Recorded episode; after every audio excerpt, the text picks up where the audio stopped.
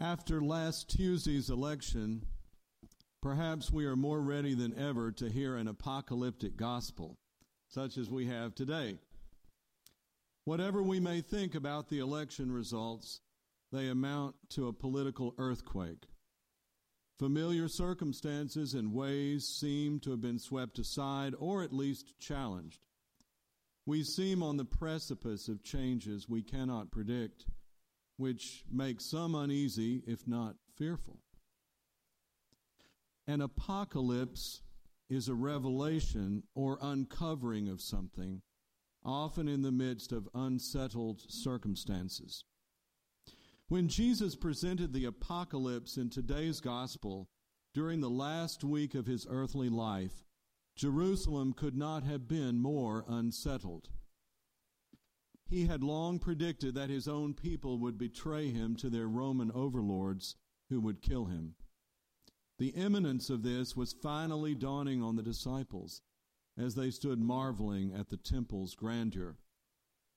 Instead of offering them illusory comfort, however, the Lord told them bluntly that everything to which they might cling for security would be shaken or undermined. The temple itself, leaders or would be leaders, their physical well being, their freedom, and even the support of family and friends. It was like someone telling us that the Capitol in Washington and this cathedral, which symbolize what we love most, the things that seem to promise security, would be reduced to dust and rubble.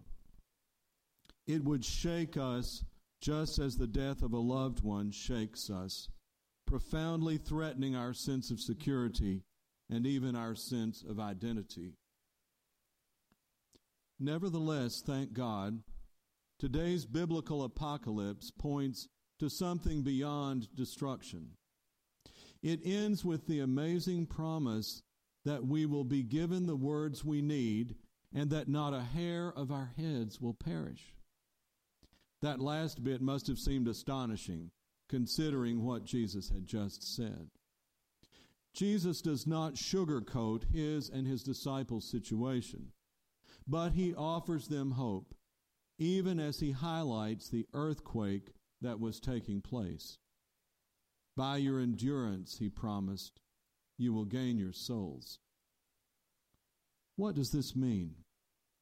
It does not exempt us from losing literal hairs or from suffering.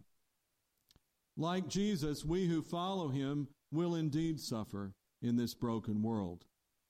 But also, like Jesus, crucially, we will have help from above, from God within us and among us, that is so powerful it, it can overcome all that threatens us, including death itself we have the antidote to death, to all that threatens our life. Reminds me of a saying by St. Ignatius of Antioch that the Eucharist is the medicine of immortality. You can meditate on that. One commentator put the meaning of this passage this way No part of our real being will be lost or be brought to nothing. What is essential will remain no matter how we might seem to be destroyed. The Jesus who would soon overcome death and the grave gives his followers access to a heavenly dimension that is unshakable, even in the midst of a rapidly changing, threatening world.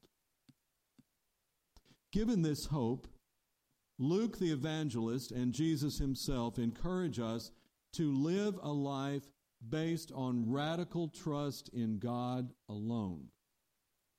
Nothing else will meet our needs. Paradoxically, following a crucified Lord is the only true means of security, the only way to build our lives on rock rather than on shifting, sinking sand. Some of you may be like me, remembering that old Methodist hymn, All Other Ground is Sinking Sand.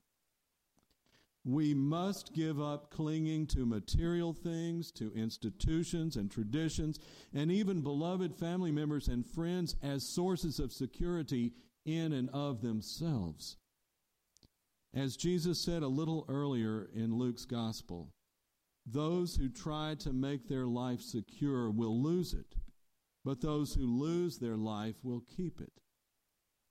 Again and again, particularly in Luke, Jesus urges his disciples to have such an absolute trust in God that they could divest themselves of all possessions, knowing that the one who provides for the birds and clothes the lilies will certainly take care of them. Their fundamental well being is in hands infinitely more capable than their own. There is no need to worry, he says. It's hard to believe that, but it's true. Jesus said it is true. Imagine what the world would be like if, if we took that to heart. Now, this doesn't mean that we should necessarily give up planning and managing and so on, but it does entail a change of heart in which we recognize that we are not ultimately in charge and shouldn't be. When Jesus taught the disciples his classic prayer, which we pray at every single service, he had them and us express radical trust in God, which is, of course, the essence of faith.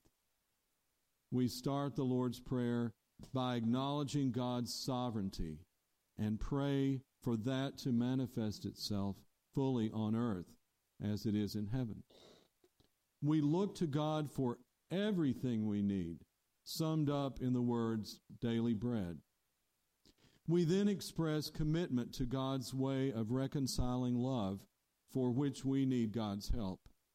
And we ask God's protection so that we might not follow false, hurtful paths in the future. Only God's is the kingdom, the power, and the glory, we conclude. When we say the Lord's Prayer, we are turning our lives over to God, trusting ultimately in God alone. Have you ever known anyone who lives this way? No one other than Jesus totally succeeds at it in this life, and few, including clergy, come close. Nevertheless, we know of some, and actually know others, who greatly exemplify a life of hope and trust in God alone, rooted in a loving relationship with God. The particularly exemplary saints, in past and present, in every case, I would say, these are people of prayer. Prayer in which they continually offer themselves to God and seek God's help and guidance. They're always turning to God. In the best cases, I would say the church's nuns and monks model this life for the rest of us. More explicitly than most, they have divested themselves of all that the world looks to for security and have committed themselves to a life focused on prayer and service. Sadly, in my book, King Henry VIII ended English monasticism rather than reforming it at the Reformation, but it was revived in the Anglican Communion in the 19th century and still plays an important role in enriching our common life. These monks and nuns are limited human beings like the rest of us, but the fruits of their radical trust and commitment, grounded in prayer, are considerable. I have seen this in my interaction with a number of monastics in, for example, the community of St. Mary in Sewanee, Tennessee, and the Society of St. John the Evangelist in Cambridge, Massachusetts. One in order for women, the other for men. And on the whole, I've found these women and men to be wise, giving, peaceful people who accept, love, and minister to others just as they are. One is reminded, of course, of monastics beyond Anglicanism who exemplify these qualities, such as Mother, now Saint Teresa of Calcutta. Intentional prayer communities outside of traditional monasticism also bear similar fruit in people's lives and in the world around them. And one example is this group that the Archbishop of Canterbury has gathered to uh, they're young adults who live there at his home in, in Lambeth Palace, London. They're known as the Community of St. Anselm, and they commit themselves to a disciplined life of corporate prayer for a year, sometimes longer, even as they hold regular jobs. So we can all have a sort of monastic element in our lives. That's what Cranmer, Thomas Cranmer, had in mind in the prayer book, setting up morning and evening prayer. The idea that not just monastics, but all Christians could be praying daily, at least twice a day. And uh, uh, next summer, when our uh, Trinity pilgrimage goes to England, we plan to visit with some from this community at Lambeth Palace as we try to see the fruitfulness that regular intentional prayer can bring.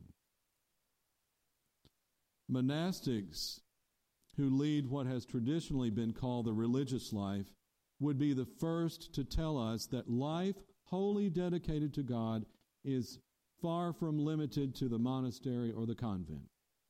This is something to which we to which all of us are already committed in one form or another by our baptism.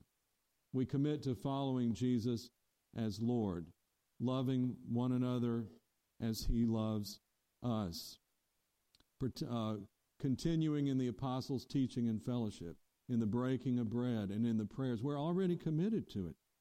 God calls us all to offer, as our traditional Eucharistic prayer puts it, ourselves, our souls and bodies, to be a reasonable, holy, and living sacrifice to God.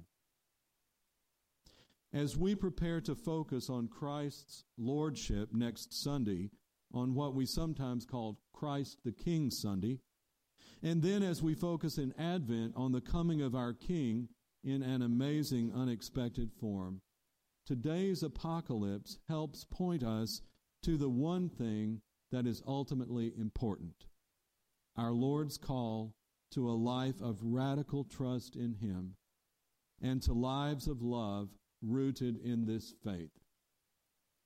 There is no reason this cathedral community cannot exemplify this way of life, which is eternal. There's no reason we can't, based on common prayer, spread faith, hope, and love in the world around us.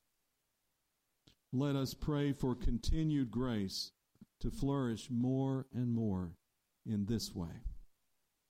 Amen.